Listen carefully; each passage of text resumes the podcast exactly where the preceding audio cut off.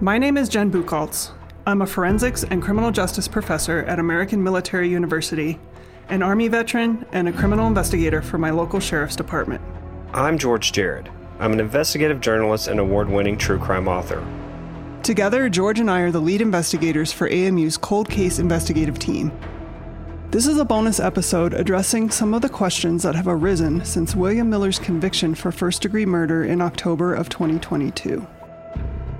This podcast contains details and descriptions of actual homicide victims and their injuries, including sexual assault. Listener discretion is advised.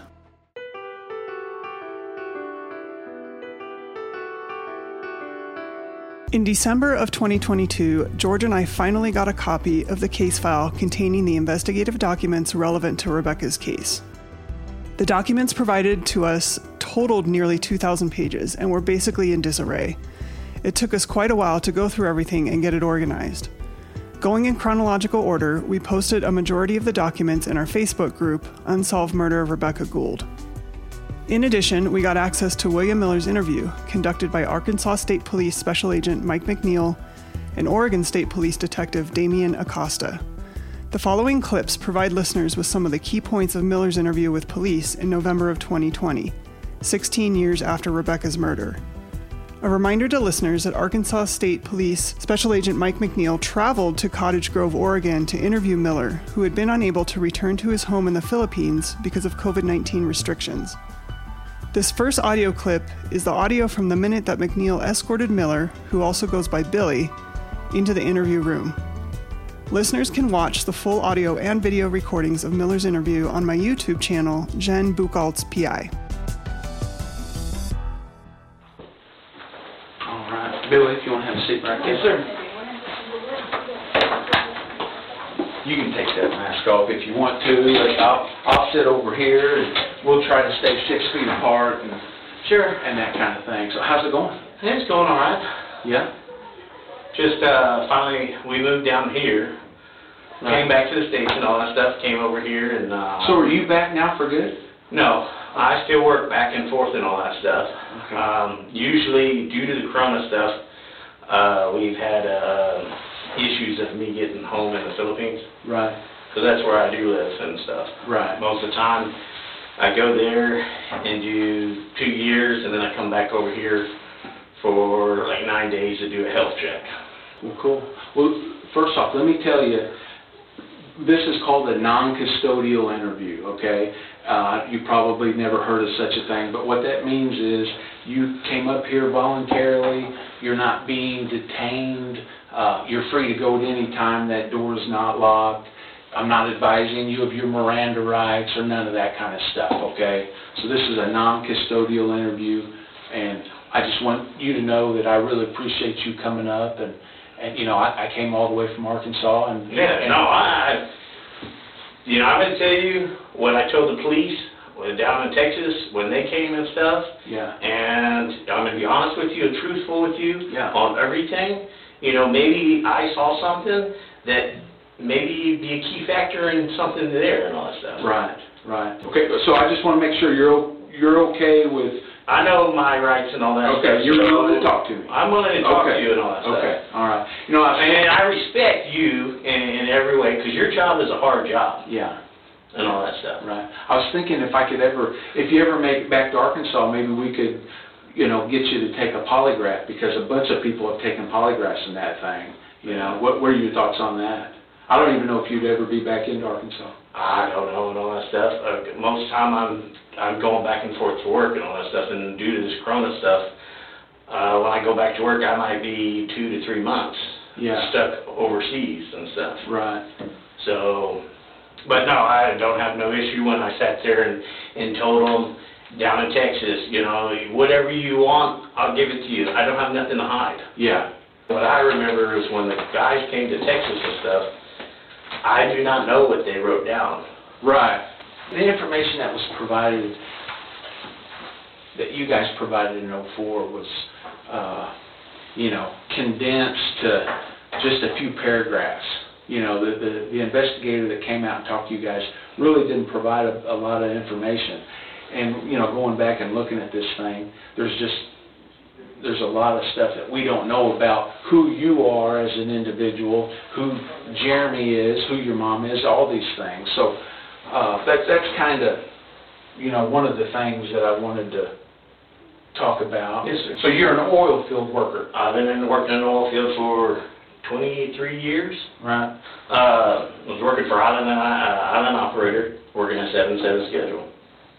I remember moving mom up there, and then she was, uh, moved into that little house. I, I, it was a couple miles down the road from Grandpa's property and stuff. And Grandpa was leasing that land, uh, that, from that farmer or whoever had that property. Uh, the names, it's The, been so the long. old Wolf Farm is what it was called. Okay. Yeah. Alrighty. Yeah. Uh, so- And you're right, that was about, your mom's house was about two, or three miles from the McCullough trailer Yeah. where this happened. And so, but when I would go up there, I wouldn't hardly see any of the boys at all. You know, they're off doing their own thing and stuff. Right, And I would more like hang out with Grandpa, if Uncle Bobby was off the road or whatever, right. then I would see him. Alrighty, so, um, so I've been in that home and all that stuff. And, Prior to the homicide, yes, how many times had you been in that trailer, you think? Uh, maybe, maybe two, three times. So she was, Rebekah was killed in September of '04. When was the last time you were in that trailer, you think? It was be, way before that. Months. Do you remember, why were you in the trailer and what did you do? Did you stay the night? Did you sleep? No, Did you? I I was with there with Grandpa, used the restroom. Okay. So there was a couple of times that I've been in there, and then there was, you know, I'm just saying that we, we visited, went out on the back of the property, and then a couple of times where, you know, I'm just saying a couple of times, I'm saying two, three times, I'm not, Prior to '04, just a Yeah. few times. uh, okay, so mom's telling me that she wants to move back down to Texas. Uh, So I told them, okay, you need to have everything packed because we're on a seven-seven schedule where I need to haul butt up there, pack up of everything, and then get, you know, back down to Texas to go to work. right. Miller's claim of working seven days on, followed by seven days off, is not true. We know this because he was interviewed twice in Texas in 2004. Once on Friday, September 24th, the Friday following Rebekah's disappearance, and then two days later on Sunday, September 26th. These interviews took place at his mother's house and Miller was present. This means Miller was off work for at least nine days by that time, so the claim of them needing to rush to move her down to Texas so he could return to work offshore is invalid. It appears to just be an excuse for why they left Arkansas so quickly after the murder. So mom and, uh, mom's like, okay. So I drove up, I get there Sunday, Sunday, between maybe three, four, or five-ish, I'm not totally for sure. Late in the day. Later in the day, because it wasn't long before it got dark. Right. Uh, Jeremy was home. I called, uh, Jeremy called, or we called mom, and I think mom was over at Grandpa's, and that she would be there shortly. Now, now hang on, back up. You, whenever you first got to Melbourne, where did you go? Did you go out to the farm, out to your mom's house? Yeah, that, to mom's house, and all Okay. that stuff. And that was on a Sunday. Right. Jeremy was there. Okay. Alrighty. It wasn't long before it got dark and all that stuff. Uh, so got there, called mom. I think mom was over at grandpa's house and stuff. Right. And then said, it'll be there shortly, come. She sits there, cooks dinner and all that stuff. Monday morning, Well, hang on now. So, in, in the information that was provided to Texas in '04, um, you said that whenever you showed up in Melbourne, that you went and visited family in the small town. So that made it sound like that, that you were with your mom and that you visited family in the small town. So do you remember going to the grandparents' house on Sunday? Because that's what you told investigators in '04. I don't, and all that stuff. Yeah.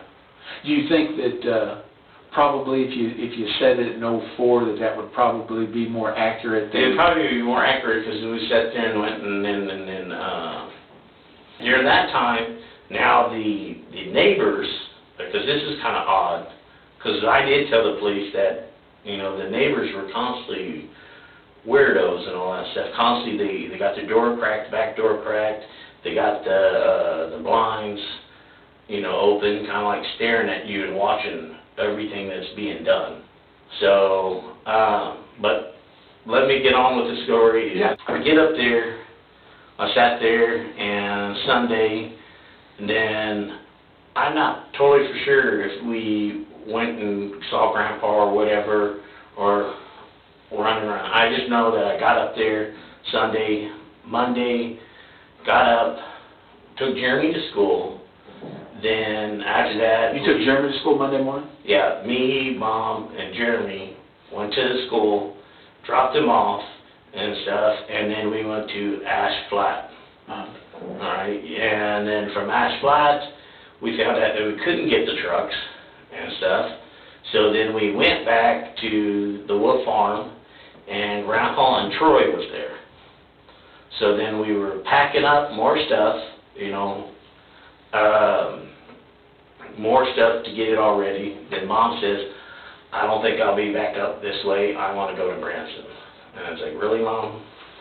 She's like, no, I really want to go, and kind of like, you know, okay.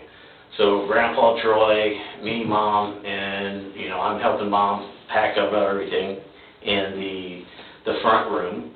Uh, then, then we leave, go get Jeremy, then from there we go to Branson. We take my black truck, um, Mom's a navigator, not a good navigator. Uh, so you're driving, mom's navigating. Yeah, mom's navigating and Jeremy's in the back. And you all picked him up, you, you took him to school and then you picked him up from school? Yeah, and, Okay. but mom told him that, uh, that we're gonna be leaving back to Texas, cause Jeremy wasn't liking it there and all that stuff, too small of a town and all that stuff. Right. So we, um, I think mom told the principal that, you know, this is just gonna be his last day. And then, so then we went up to Branson and all that stuff. Went around, checked out some stuff, realized that we were gonna have to book shows and all that stuff, but we kinda got the feel of it and all that stuff. We ate there, and then I believe that we drove back, and it was kinda late. Then the next morning, Tuesday, me, mom, Jeremy, sit there and we go to Ash Flat, pick up the trucks, and understand that we got a truck with trailers and all that stuff to put the vehicles on and all that stuff. Right, right, right. So then we get the trucks, literally, and you gotta understand, I'm on a time schedule. Right. So I sit there and it's like go, go, go. So I load up, uh, the first truck and by the late night, I probably had the second one halfway done. And I already had my truck up on one of the, the trailers and all that stuff. Yeah. And then, um, but on Tuesday, um, we saw a whole bunch of vehicles when we were coming back from Ash Flat. And then that's when mom calls grandpa and says, you know, uh, Casey must be having a party or something over there and stuff, because grandpa would sit there and say Casey would have parties out there, grew marijuana that he thought on the property and all that stuff, because the cops even came out there one time, and grandpa's like, I don't know what that is. Right. Um, and then, uh, then, so, so yeah, so mom calls grandpa and all that stuff and says, you know, hey, you need to go check over there and all that stuff. And then, so, uh, grandpa shows up and says it's a young lady's missing and stuff. So you guys found out Rebekah was missing before you guys got on the road Wednesday to head back? Yeah, the, the, a, a young, you know, a young lady was missing, you know, Tuesday by grandpa and all that stuff. Yeah. And then so it was like, you know, okay, wow, you know, what, what the hell's going on and stuff. Now, we, uh, Tuesday had everything almost all packed up, and then in the morning got up early, finished packing up the rest. Right. And, um, so, and then we took off and came back, and then, uh, got down there Thursday, and I think the cops came Friday. You know, and then, question us, you know, what kind of person Casey is, ask, well, you know, where were you doing up there? And I was like, you know, I'm, I thought that you guys found out about Rebekah after you already got back to Texas, but it, it's, you know, it's kind of odd that you were at the trailer on Sunday night talking to Casey out in the driveway, and you guys are still up there when law enforcement starts looking for her, and nobody talked to you guys in Arkansas. You know, that's kind of, kind of unusual how that worked out. so. The small talk and niceties went on for a while until McNeil presented the idea that maybe the local police department in Oregon had a polygrapher on duty that day. Since Miller had already agreed to take a polygraph if he ever found himself in Arkansas again, McNeil pretended to come up with this idea at that moment and suggested he might be able to find a polygrapher that day so they could get the polygraph out of the way. This plan had already been put in place ahead of time by McNeil and other local officers, who made arrangements to have a polygrapher on standby ready to administer a test. Miller was trapped into agreeing to take the test. The next audio clip takes listeners through the conversation which took place between polygrapher Damian Acosta and Miller immediately after the test was complete. So the results on the exam of deception indicated, right, so as to the questions of did you, you know, What how's do you that mean by that? Cause you failed the test? I failed the test? Yes, yes, and so, My heartbeat felt like it was just beating out of my chest. yeah, and so what that tells me is that, he- this, this a couple things this tells me, right? It tells me that, this is- doesn't tell me that you're a bad man. It just tells me, hey, when you answer that question, you're not telling the complete truth, all right? That's between me and you, and, you know, I've gotten to know you, and so we just need to know what happened, right? There's something that obviously happened. Which one of those boxes happened uh, to Rebekah? I don't know. Okay. You know, some things happen out there. Uh, we just want to, you know, want to just understand what happened. And, uh, you know, I just want you to be honest with me, right? And so, and you said yourself, right? You did something that, you know, you would own up to it, right? Yeah. You're a man of your word, right? Yep. And so, uh, you know, I don't know where you were at in your life that something happened, right? And then so, uh, I just want you to be honest with me, right? Because I, I trust you, right? All right? This doesn't tell me that you're a bad man. Everything else, one, if you do one bad thing, doesn't mean you're an evil man, right? But, you know, people outside of this room, they want to know, are you sorry for what you did? And so, even like Rebekah's mom, she needs an answer, right? And Yeah. so, and if something, something happened to your, your daughter or your sister or something like that, you- child molested. you would want to know, and I know that you're a man of God, right? You go to church, you volunteer and stuff, and I know that you're a good man. Uh, one bad thing does not erase all the good things that you did, and all people want. I don't know what happened in there, but hey, was it an accident? Something happened? Uh, I'm telling you, I do not know. I do not know. so Mike has other information, right? He wants to share with you, right? And so he has a better understanding of the, the case than I do, right? And he's prepared to talk to you about those things. Yeah, So, sure. Can I get you this? At this point, Mike McNeil returned to the room to talk to Miller and show him pictures of evidence from the crime scene.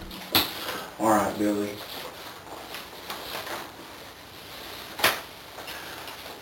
So, some information that I had not provided you.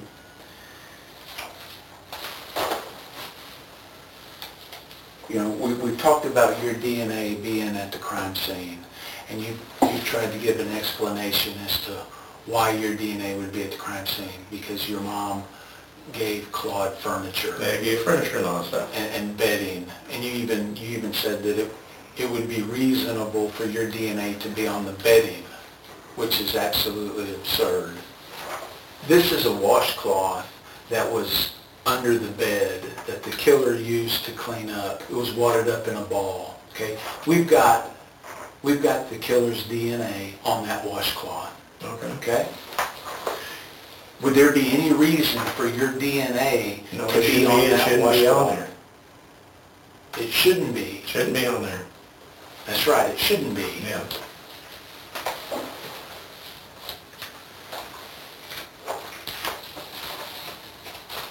That truck look familiar? Yeah. Yeah, that's your truck, Yeah. okay? Biological evidence, Billy, lasts for decades. Blood, skin cells, all kinds of stuff. Okay. All right, that was a really bloody crime scene. What you what happened? You got blood on the side of your shoe. We got Rebekah's DNA next to the gas pedal in your truck. No question about it. Her DNA's in your truck. So what you have to do is you have to explain to me how that's possible. If you didn't kill her, you know who did. And if you know who did, if you're covering for Casey, dude, I'm telling you, you have got to come forward right now with what you know because you cannot get around biological evidence in the floorboard of your truck. Okay? So tell me what happened, Billy. Tell me. I did not kill her. Who did? Who did? I don't know who the people are. All right. How were you involved in this thing? I, I am going to put myself on where I went uh, hunting on Grandpa's property. Alrighty.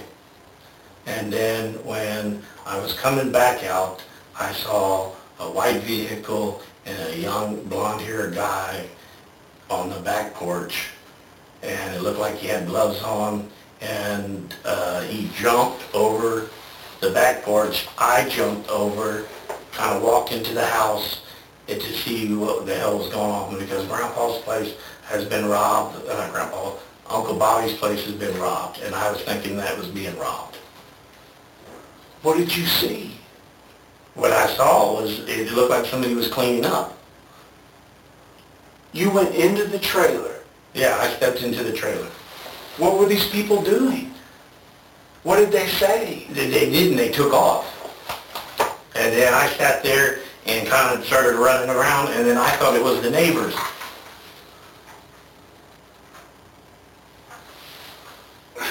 Okay. All right.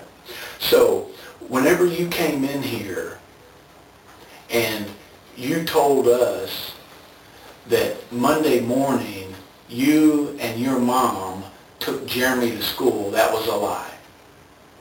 Is that what you're saying? Yeah, that's saying. Okay. And, and the truth is that you got up early Monday morning to go hunting Before mom and them got up. before mom and them got up. Yep. So I went and went over there to go hunting and stuff, and then to shoot a deer and, and, and that. And you're coming back out of the deer woods. Yeah. And I'm seeing a white vehicle and it looked like two guys. One looked blonde haired. Where was other the one was- vehicle? It was parked right in the back. Uh, So right close to the uh, back porch. okay. And you're, you're on foot, right? Yeah, I'm on foot. I jumped, hold on. I jumped over the fence. I had my truck there. So your truck was at the trailer. My truck was in, far away in the back of the property and stuff. Uh, Then I was driving out to go home and sit there. Listen, Billy, listen, man, it's okay. It's okay. All right? What you're saying,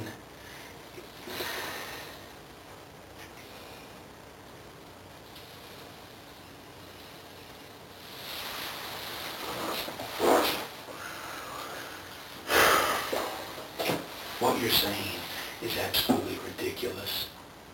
Okay? We know what you did. We know how it went down. We've got her blood in your in your floorboard. You tried to clean up best that you could, Billy. Don't drag your mom through this anymore. Don't drag your brother through this anymore. Give give the family some peace. It was a freak deal, man. You did not mean to kill her. I know that, but it happened. Okay? It just happened. That doesn't make you a bad guy. You just, you just freaked out, man. It happens. I talk to people all the time that do this kind of stuff. It's okay. It happens. It should have never happened, but it did. Okay? So tell me, Billy, just tell me. Tell me what you did. What, what do you want me to tell you? I want me, I want you to tell me what you did, how it went down. One thing about this is it's been reeling in your head like a movie reel since it happened. There isn't anything about this that you forgot. I know that because I've been doing this a long I time. I'm just gonna tell you that I did it. I did it. You got- I'm sorry. you- I'm sorry for what I did. You got to tell me how it went down, Billy. I'm just gonna tell you that I've kind of blocked it out of my mind in a way to survive. You compartmentalized it. Yeah. So I had to, I had to block it out to, to sit there and function. Okay. Were you in the trailer when she got back that morning? Had you already? No, How'd you get in there? the door was kind of cracked open. There was no doorknob, Right? I know. So I went in. Walk me through it. I'm just gonna tell you that I did it. You can't just tell me you did it. You got to tell me how you did it. You got. You have to. You have to. Listen, man. I already know. You're not going to tell me anything that I don't already know, but you have to tell me. It's part of it. Let me tell you, it's going to make you feel better. You don't think it is. It will.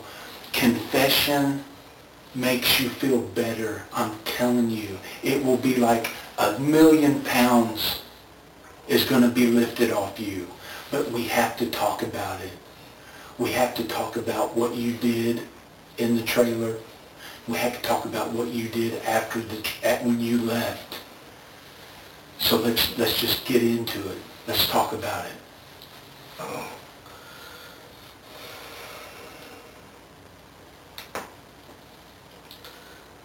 I remember going into the trailer and, and stuff, and then it just happened so quick and so fast, and then I freaked out. Listen, man. You know, I, I, I, I, I'm telling you, you know, I, I'm confessing to you, I'm telling you that I did it. What'd you do? Arrest me. What'd you do? You know, arrest me. What'd If you you're do? saying that, you said that I killed her, her blood and all that stuff is in there, then arrest me. I'm confessing. I did it.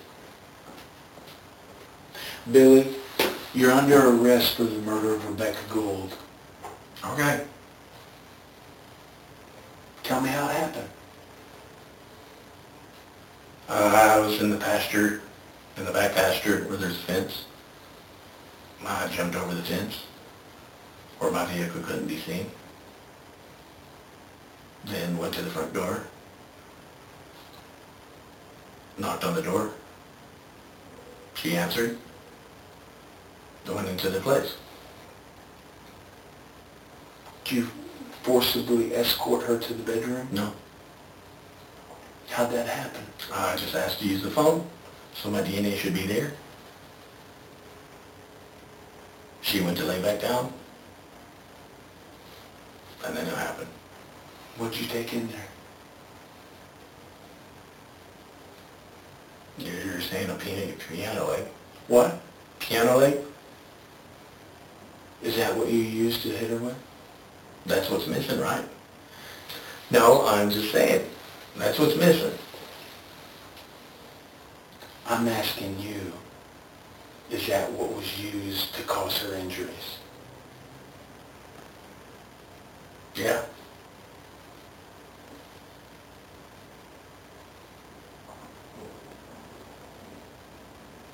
Did you take her weed? No, Somebody did. I didn't take her weed.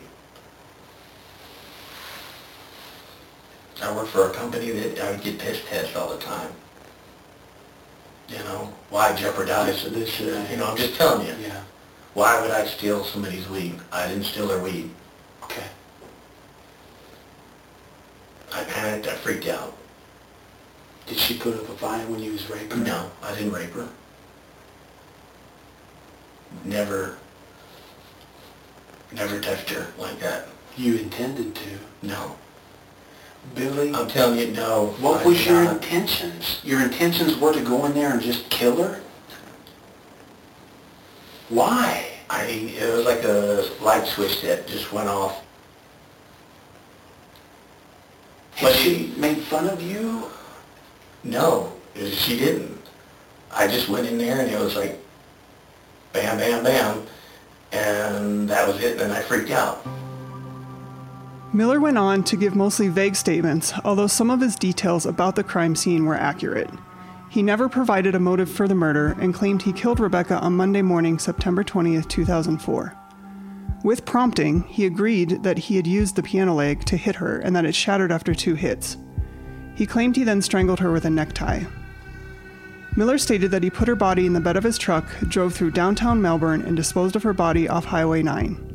He said he then went to the car wash in Melbourne to wash out his vehicle, and while there, disposed of the bedding Rebekah had been wrapped in for transport and the piano leg. He never gave any information of when or why he put certain items in a suitcase and threw it down an embankment near his mom's rental home. After a while, McNeil took a break and Acosta re entered the room to keep Miller occupied. People have done, you know, bad things to kids, right? Stuff, killed kids, right? This isn't one of those things, right? This isn't something where, you know, there's a mass killing of kids or something like that. There's some people out there who aren't sorry, and So they would just continue to do things, right? I mean, do you have uh, a trail of bodies behind you? If, if you do, now's the time to clear your slate, right?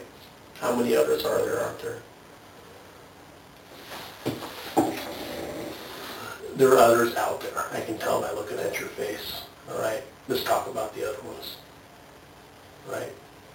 Let's be done with it once and for all, that's it. Now's the time to move forward, to repent for what you did to those other ones, right? Because there's other ones, okay? Let's talk about the next one. do you think there's the next one? Yes, without a doubt. I can tell, I know you now, and then so you're torn behind like, okay, I've already told you about the other ones. What's the benefit? Benefit, it's, it's for your soul, man. Let's talk about the next one. Where's she at? Because you know she's got a mother, just like your mom loves you, just like your mom loves you, right? Somebody out there is missing someone that they love, right? Right. Your mom still has you. She knows where to see you. She knows where to find you. There's another one, right? We need to bring her home, right? I need a map. Okay. What state? I need a map. Okay. Uh, United States map? Yeah. Miller went on to confess to five other murders in the states of Texas, Alabama, Louisiana, Mississippi, and Oklahoma. However, he provided no dates, names, or detailed description of these alleged victims. He stated that all of the victims' bodies had been found, which, if true, meant he followed the investigative progress of those cases. Yet he claimed to not remember any specific details about the murders. As of this recording, we have no idea if law enforcement is utilizing his information to confirm or refute these additional confessions. Our team is working independently to contact law enforcement agencies in those states and search unsolved murders to identify possible similarities to Rebekah's murder. When we have more information we can share with listeners on this front, we will definitely do so. When a crime is committed, clues live within digital devices. That's digital forensics. Learn how to process and analyze that data by earning a Bachelor's of Science in Digital Forensics from American Military University. Classes are online with monthly program starts. Learn more about AMU's digital forensics degree by visiting amuonline.com/forensics. After receiving the case file documents, it took George and I a couple weeks to get the contents organized. After we had some time to independently study them, George and I got on the phone to discuss some of the key information revealed to us through those case file contents.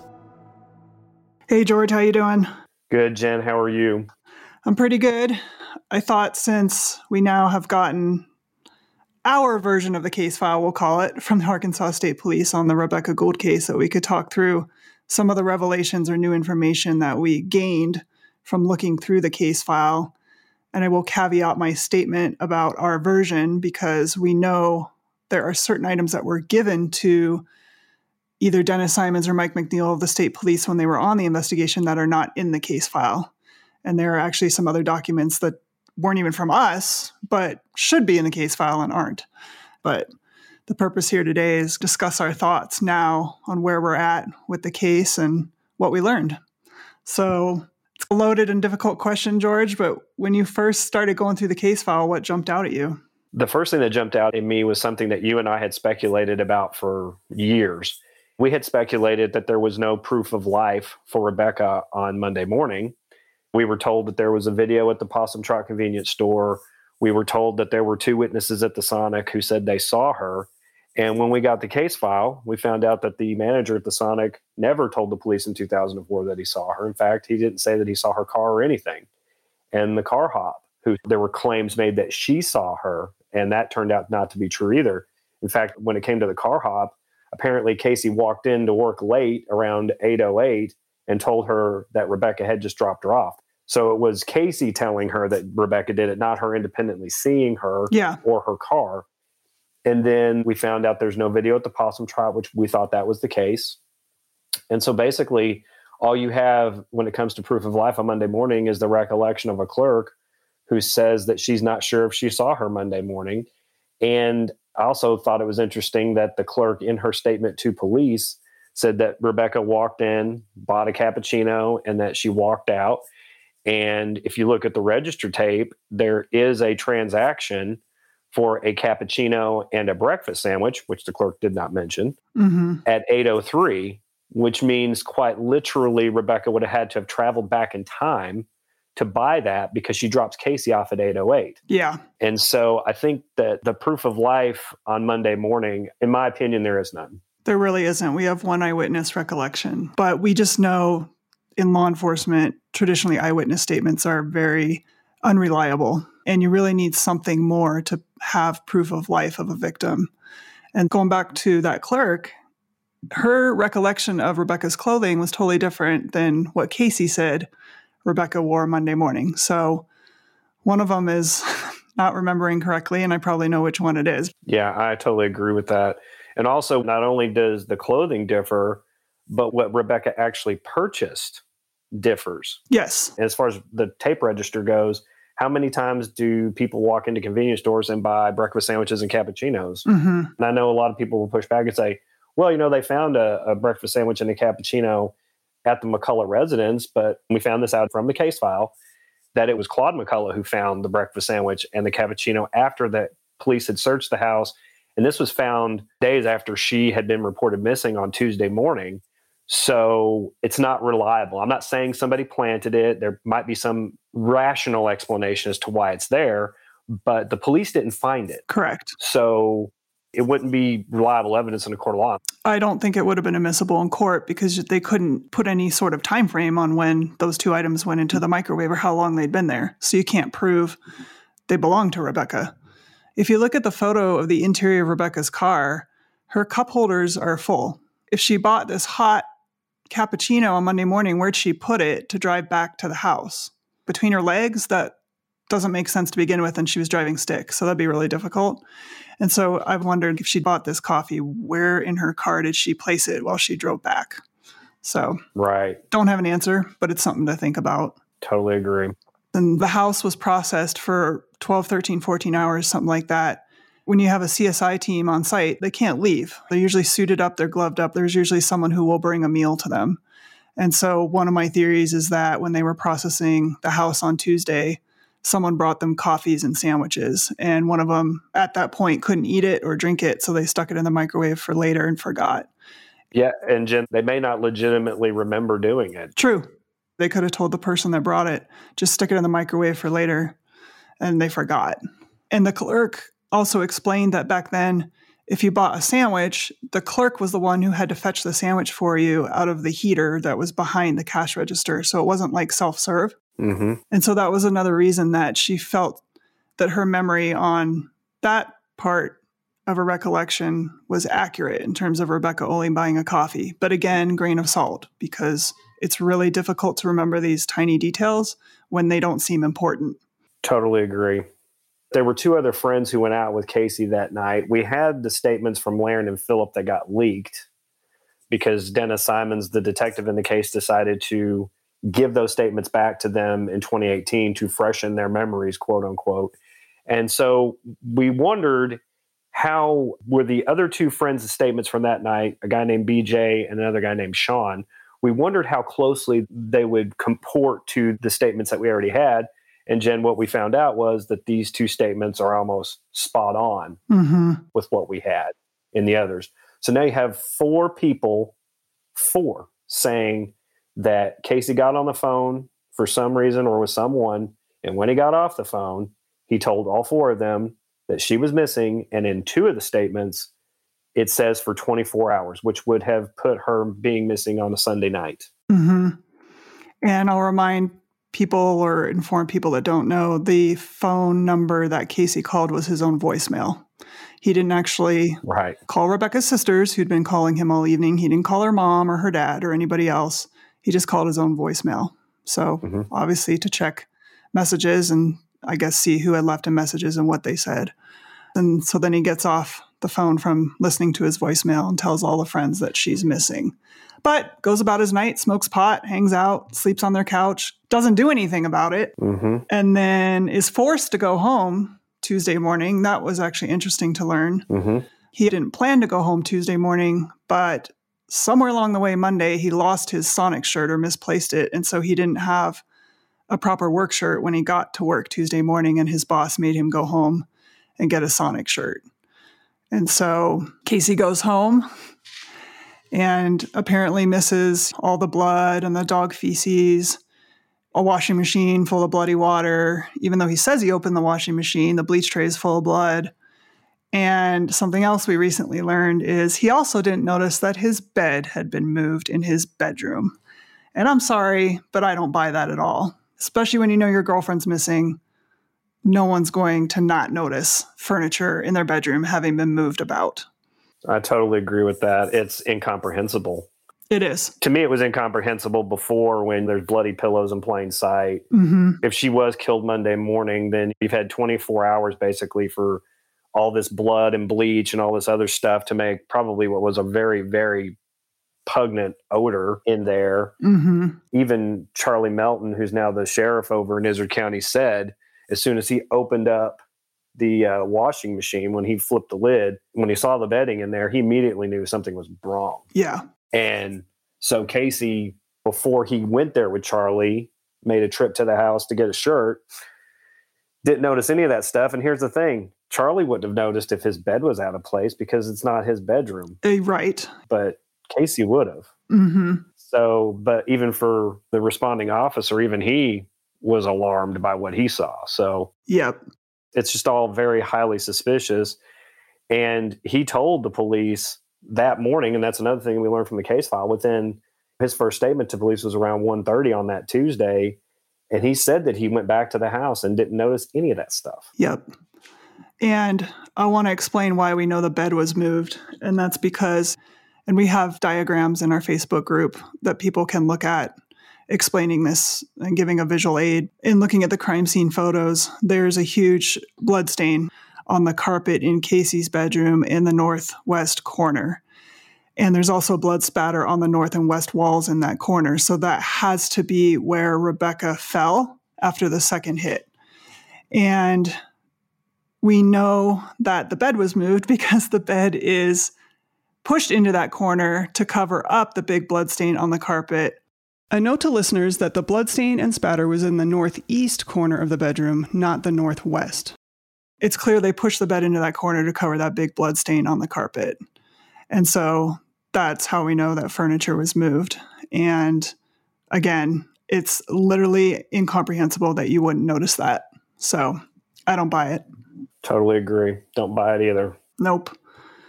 And something else, Casey and his family are always on social media a few years back preaching about how he has a solid alibi and his alibi is better than anybody else's and all this. He has no alibi. There's no time card from Sonic. They never got it. So we have no proof of when he actually got to work or if he stayed there. The only information we have about his arrival time is the recollection of his boss and the car hop, who both said 808. Mm-hmm. And by the way, that's not an alibi. So he had no alibi and it definitely wasn't solid. Well, and it also goes further than that too, because he was obviously late enough that morning that the manager actually said something to him. You know, like mm-hmm. you and I talked about it. If you're a couple minutes late to work, no one's going to say anything to you. But when you get around the 10 minute mark, a lot of times that's when a boss will say, "Hey, you need to be on time." And the and the boss did say in his statement that he did have a talking with Casey about being late. And Casey did say that he tried to call to tell them he was going to be late, but the phone ringer was off at the Sonic. Mm-hmm, that's right. So we found out that on Tuesday, the day Rebekah was reported missing, Casey was administered a polygraph and he failed 100%. percent mm-hmm. What's really aggravating about that is the reason you give someone a polygraph is to use it as a tool in an interview. And he was never questioned about his failed polygraph. And I can't even begin to understand why. Why would you even give it to him? Why bother if you're not even going to ask him why what he thinks the reason is for failing it. His first interview with Mark Hollingsworth was what 26 minutes or something. Mm-hmm. I think it was quite short. Sorry, Mark, but you're a terrible interviewer. I don't know where you learned your questioning techniques or obviously didn't learn proper questioning techniques, but Casey was giving out so many red flags and you missed all of them.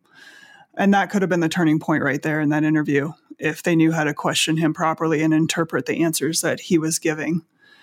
But George, it was a very interesting statement that Casey made when he was asked how he met Rebekah and what he thought of her. You want to talk about that? Yeah, he met her at Sonic. She started working there. And he said the first time he saw her, she was the most beautiful creature he'd ever seen, which is kind of odd because when the most beautiful creature he'd ever seen vanished, he didn't bother to go look for her and didn't bother to try to help her family in any way, shape, or form find her. Mm-hmm. And in fact, he did everything he could possibly do to avoid them and the situation up to the point of not even going to her funeral. Yep. So I think it kind of speaks for itself. Yeah, it does. The description was really interesting, though, because his wording that he's used through the years has changed drastically, and he's clearly tried to distance himself from her since that first interview and just call her a friend. I don't know about you, George. I've never broken up with a guy and been their friend and then went and spent the weekend at their house and slept in the same bed with them. Maybe I'm a little naive. I don't know. But to me, that seems really odd and hard to believe that you guys are just friends but sharing this bed. And by all accounts, he wanted to get back with her. Yes. That's what she told Danielle on their drive into town that evening that he was trying to be exclusive with her and she didn't want to be. Mm-hmm. So that Friday, after Rebekah went missing, there was an officer in Texas who went and interviewed some family members of Casey's. And those were the Millers, Linda, William, and Jeremy. The ASP knew that the three of them had been living in the Melbourne area prior to the murder. And then I, am just going to continue using my preferred word, which is fled the state in the aftermath they can claim that this move was planned, but I don't buy it. Either way, they packed up their entire house on Tuesday, the day Rebekah's reported missing, and fled the state Tuesday into Wednesday and went back to where they were from in Texas and unloaded two huge U Haul trucks. And then Friday, an officer from Texas was sent to interview them but there's a lot of issues with how that interview went down, right? Yeah. First of all, all three of them were interviewed in the same space. They weren't separated, which that's not the way you would do it. You would separate them to see if their stories are all the same. It was clear in even the officer who went to interview them was asking them about furniture inside Casey McCullough's house. And Jeremy, who was, I think, 14 at the time, piped up and said, "Well, there's a loose piano leg," because they were asking if there was something about the furniture. And I think it's possible that had they took him to a separate room and pressed him at that moment, they probably would have gotten a lot more information about what happened to Rebekah. But they didn't do that. And it just astonishes me that I can look at that report, you can look at that report, and we immediately, there's red flags going off for us. But for the detective who had this case all of these years before Mike McNeil took over, he never saw a red flag there. And I just don't understand it. I mean, these two cousins and this aunt, like you said, fled the state quite literally as the police were putting up the crime scene tape at Casey's trailer. They load all their stuff into these two huge U-Hauls and move 10 plus hours away to Aransas Pass, Texas, which is on the Texas coast. And they are interviewed by police. Then they get this report, which is highly suspicious and, like you said, has many red flags, and they don't do anything with it. Something, George, that we found out later about that interview in Texas is that apparently the officer who conducted the interview actually knew William from high school. They played football together and partied together. Mm-hmm. So obviously that did not help the situation. And when you have a personal relationship with a suspect, that's obviously going to cloud your judgment. And you're going to have your own personal biases that interfere with your ability to remain objective and look at him as a suspect. So to me, that's another huge problem that occurred with that interview. Now, obviously, the ASP didn't probably realize that this guy knew William personally, but there was still a lot of stuff that they should have followed up on. And they did go do some forensic testing, I think, on the two U-Haul trucks. But beyond that, that was it, right? That was it. Nothing more with the Millers for 16 years. Nothing. Anytime you read a case file, especially a cold case file, there are seminal moments in the investigation when if you could go back in time and change something, it might have changed the whole trajectory of the case. Right. And right there was one of those moments. At that point, they'd had some time to get a story together, but not a lot of time, not 16 years worth of time. Right. And I truly believe that the three of them had been separated, that interviewers would have figured out quickly that the stories didn't jive in some form or fashion. Right. But unfortunately, they didn't follow that normal protocol and separate them. Yeah, and here's the thing. What did they do in Oregon 16 years later? Yeah. They took them to separate rooms. Yep. And Mike McNeil one point came out and told Linda, he said, All your stories are exactly the same, and there's no way that could be true. Yeah, exactly. So that's all that was done with the Millers through the years. So that was that Friday. The following Monday, Rebekah's body is found. And I don't know, I'm still stumped as to how the information about where she was supposedly found was incorrect through all the years. But we had always been led to believe she was found at that pull off overlook area on Highway 9, mm-hmm. which kind of makes sense for a place to put a body. Instead, she's found like 100 yards or so south on Highway 9. And literally, if you drove on the road above where she's found and unloaded her, you would have to stop in the lane of traffic and potentially block traffic to unload a body. Now, I know you have an alternate theory, mm-hmm. maybe on her disposal, but no matter what, it is an odd place to me for a body to be put. So, what were your thoughts? Yeah, it's a very odd place to put a body because it's very inaccessible. Mm-hmm. Just because of the simple fact you have to stop in the middle of the highway. There's no space between the main highway and the embankment. I mean, it's right there. Yes. It's very narrow. And it's hard to believe that somebody would do that, but I guess it's possible. My alternate theory is is that there was like an ATV trail or something else that they could have gotten the truck down mm-hmm. a little bit going from the outlook to the spot where she was found. Because that would make more sense to me because you would be concealed. You couldn't be seen from the road. Yes. The positioning of her body is a little odd. If my theory is true, we don't know how close the person could have got the truck to the spot where she was found. We don't know if she was dragged for a little ways or carried. Mm-hmm. We were told that she was found 35 feet down the embankment. I told you for years that it seemed like she was much closer to the road to me because I was there. Mm-hmm. But it turns out it was only 17 feet. A lot of people have asked me if I think her body was staged. And obviously, we're never going to publish photos of how she was found because we would not do that to a victim or their family members. But so I've tried to verbally describe her positioning because it is a little odd. Mm-hmm. She is not splayed out like I would expect if she was pushed or rolled down the embankment. She's not totally in a fetal position either, but her legs are kind of pulled up, and I believe her one leg is over the other one. Mm-hmm. And her arms are sort of drawn in, and she's up against a tree, but not sitting up She is on her side on the ground, but there is a tree to the downhill side of her, kind of behind her neck and shoulder area. And so to me, it's not consistent with her being pushed or rolled down that embankment. I would expect her arms at least to be kind of out to her sides and her legs to be much straighter or maybe flailed out as well. But it also isn't consistent with her being carried there. Okay, let's say you got two people for a second. She's going to be probably kind of stretched out, like more straight. I guess if you're carrying her in your arms as one person, and then if you can picture that, the victim is sort of in a fetal sitting position, but then you're putting them down up against a tree. I don't know what to make of it. It is really perplexing to me.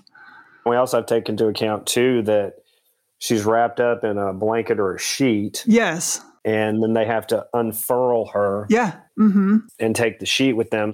It is odd. And it's probably something we'll never really know the answer to. It is possible that she was not moved until several hours after death. And so she was in partial rigor. And for whatever reason, she ended up in that position at the house or in the back of the truck or something. And because of the partial rigor, when she was pushed or rolled or placed, her body kind of stayed in that position. But full rigor doesn't come on for 12 hours. And I don't think there's any scenario where the person waited 12 hours to move her.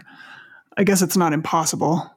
But I still can't figure out if she's in partial rigor, why is she in that position? It's a mystery. I don't know if we'll ever solve that one. Agreed. I don't know that we'll ever solve it either. No. Oh, I know something else when we got the case file that I was really curious about is what led to the divers searching the White River the following May. So, May of 2005, right? They searched the river. Mm-hmm. And of course, through the years, we heard, well, piano leg is probably the weapon. And we've always said, well, you can't be searching for a piano leg. Surely they're smart enough to know a piano leg isn't going to sink if you throw it off a bridge. It's wood, it's going to wash downstream.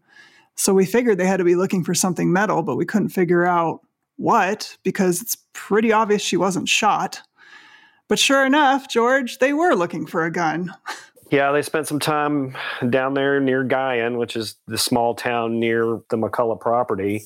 And they were searching off that bridge and they were looking for a gun. We don't know exactly why. Maybe they thought that she was hit with the gun, that somebody maybe pistol whipped her. Maybe that was the injuries to her head. Mm-hmm. But they spent a significant amount of time out there looking in the river for a gun that they thought was somehow connected to this case, even though she wasn't shot.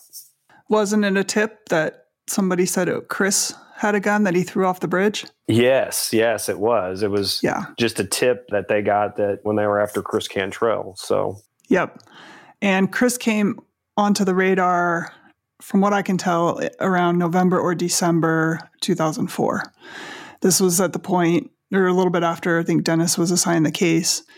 And the river search is just one of a million examples of how Dennis would follow a tip or possible evidence that pointed at Chris or that might connect Chris, but not follow up on others. And that theme is so apparent through this case file. I mean, what would you estimate? 50%? Oh, yeah. Of it is probably relevant to Chris, a guy who had nothing to do with this murder if you take out especially like the forensic components and like the crime scene components of the case file and you strictly base just on interviews of suspects and people of interest it's easily 50% it might even be more mm-hmm. all focused on him and the funny thing is jen is that we read through all of it and it almost was ludicrous yeah i told dennis this years ago I, I don't understand if he killed her why did he not take a match yep. and burn the place to the ground? Mm-hmm. Why would you spend time trying to wipe away DNA and fingerprints and all this other stuff? Why would you take the risk of moving her body yep. eight plus miles away? I mean, all of these things are huge risks when all you have to do is get a can of gas, dump some in there, and light that place on fire. And guess what? Yeah. It all goes away and it's even possible they may have never been able to determine that she was actually murdered. I mean, they might have thought that the place caught on fire and she burned up in the thing and she had injuries to her head, but maybe the ceiling collapsed on top of her in the fire. And sure. Mm-hmm. It may have went down as a suspicious death, but it might not have even ever been a murder. Yeah, they might not have ever been able to determine manner or cause of death in that situation. And those trailers burn like a tinderbox. Yeah. When I first started looking at the case, I'm like, no, this, this wasn't a stranger homicide. Why would they care about cleaning Casey's house and moving his furniture around to cover up blood? And why? You wouldn't. You'd grab the weapon and you'd leave. Or, like you said, maybe torch the place, but you're not going to put her in her trunk and drive her around. It's clear that Dennis had zero training in behavioral analysis or any understanding of it and was completely resistant to hearing about it when I tried to explain. But had detectives taken some time to understand the significance of certain actions that killers take at a scene and what they mean and what they indicate about the killer, they probably would have been led in a totally different direction on this case. And we keep getting slammed for, well, you guys were wrong and you accused Casey. Let me remind everybody that Mike McNeil went in exactly the same direction as we did. Mm-hmm. And he said on the stand, I knew it had to be Casey or a member of his family. So we weren't wrong. We are in the same direction without the case file. Right. And trust me, if we'd known William Miller had been in town, this would have been a done deal probably a year earlier. Agreed. And Jen, the thing of it is, is that when we found out six, seven weeks before he was arrested that he was in town that weekend, and all the alarm bells for both of us went straight, you know, on a scale of one to 10. Yes. It rose up to a 10. We were like, whoa, this guy was in town. Mm-hmm. And all of a sudden, because our analysis now, we didn't go after Casey, the facts went after him. Yes you know the lies he told went after him mm-hmm. and our analysis that we spent a lot of time you and i probably spent thousands of hours our analysis indicated to us that it was a male member of that family yeah and on a hierarchy you're going to go okay who's the most likely person to kill a love interest or a spouse it's always the boyfriend or the girlfriend or the husband or the wife and so number one that person be at the top of the list well then you try to do things to eliminate that person well, this killer in this case cleaned up the scene, mm-hmm. moved the body, and a very unusual weapon was used, and that was the loose piano leg. So now mm-hmm. you got to go, okay, in all of the world, who knows that this piano leg will come loose and who has the motivation to clean up the mess and move the body? Well, that list, we can whittle it down to a handful of people. And here's the thing had we known William yeah. had come and visited that weekend, he would have been on the list. For sure. And, you know, Mike McNeil said from the stand in the courtroom, he said William was like his number five or number six on the list. And that's exactly where he should have been. Mm-hmm. He's just a random cousin who came into town for a few days to quote unquote help his mom and brother move, which you and I don't believe that, but whatever. And so that would be the proper positioning for him on the list. Yes. You know, and that's how Mike approached it. Yes, exactly.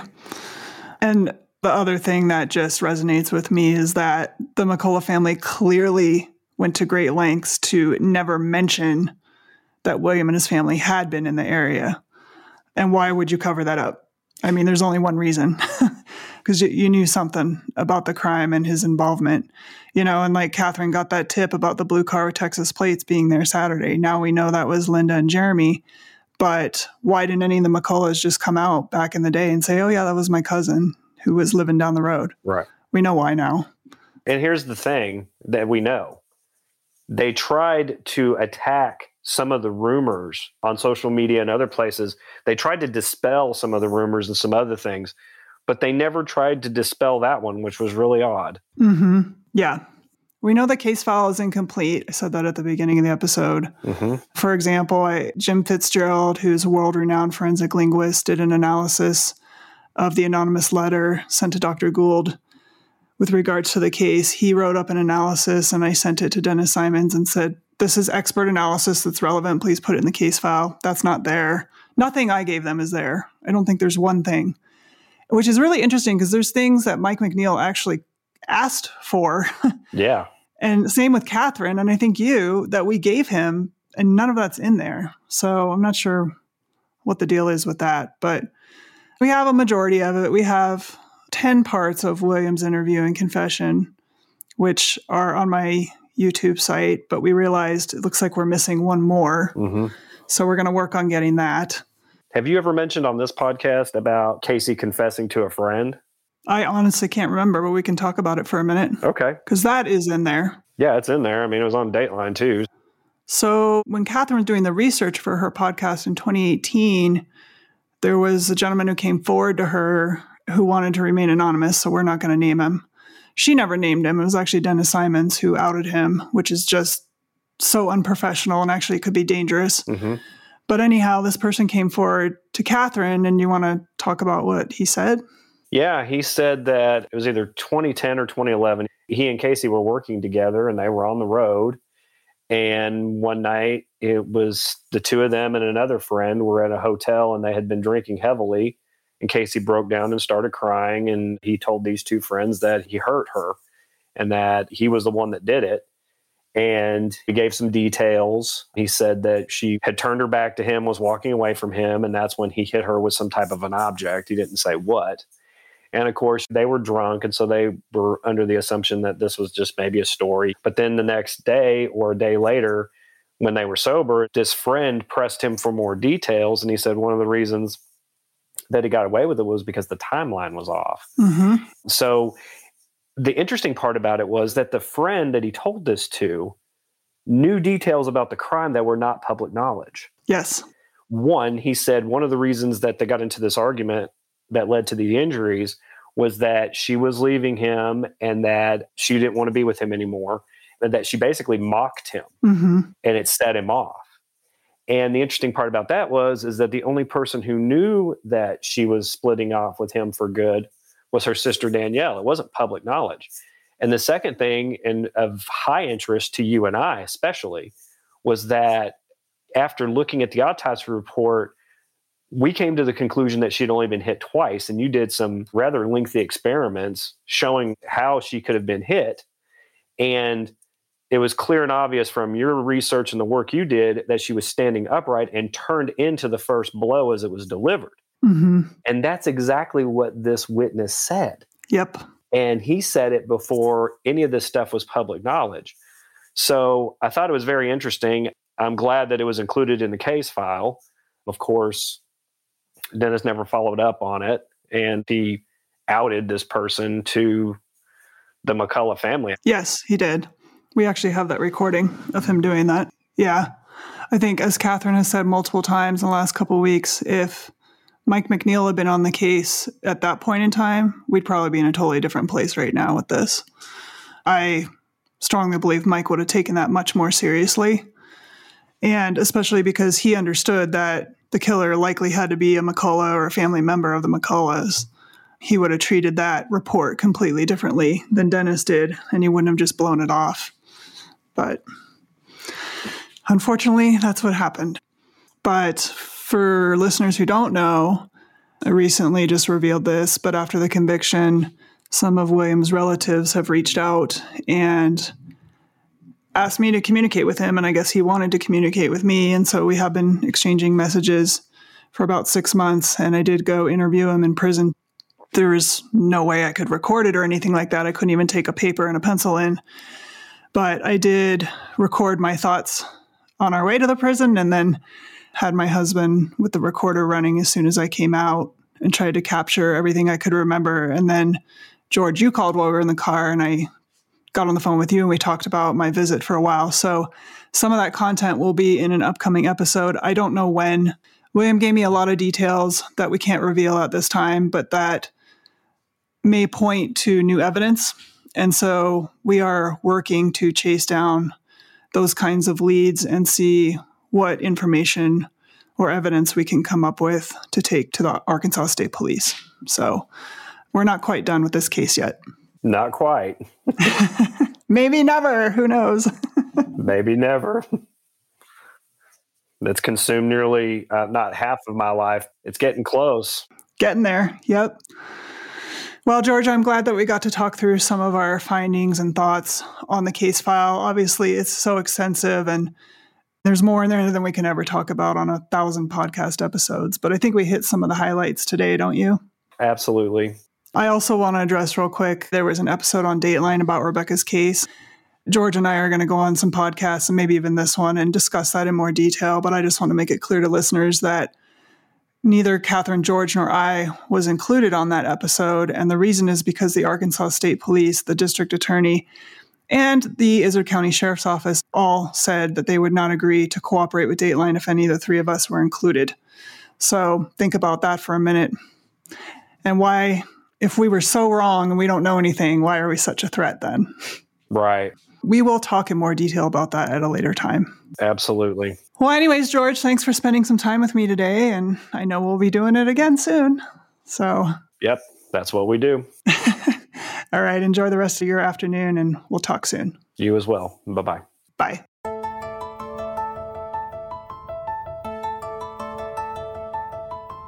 Next time on Break the Case.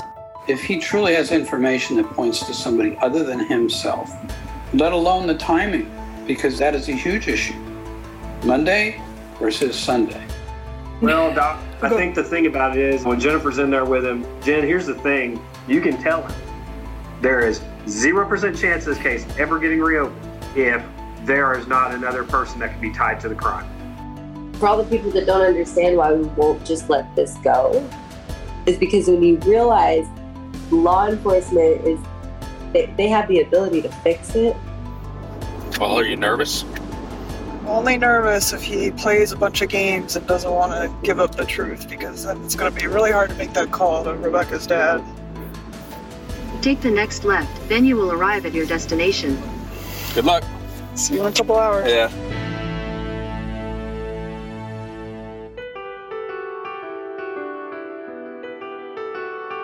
This podcast is brought to you by American Military University. Narrated and produced by Jen Buchholz with co host and investigative journalist George Jared. Senior producers Leishan Kranick, Andy Crow, and Kristen Kretzler, with support from Lisa Tanis. Sound engineering and editing by Harvest Creative Services. Subscribe to Break the Case on iHeartRadio, Google, Apple Podcasts, or wherever you listen to your podcasts.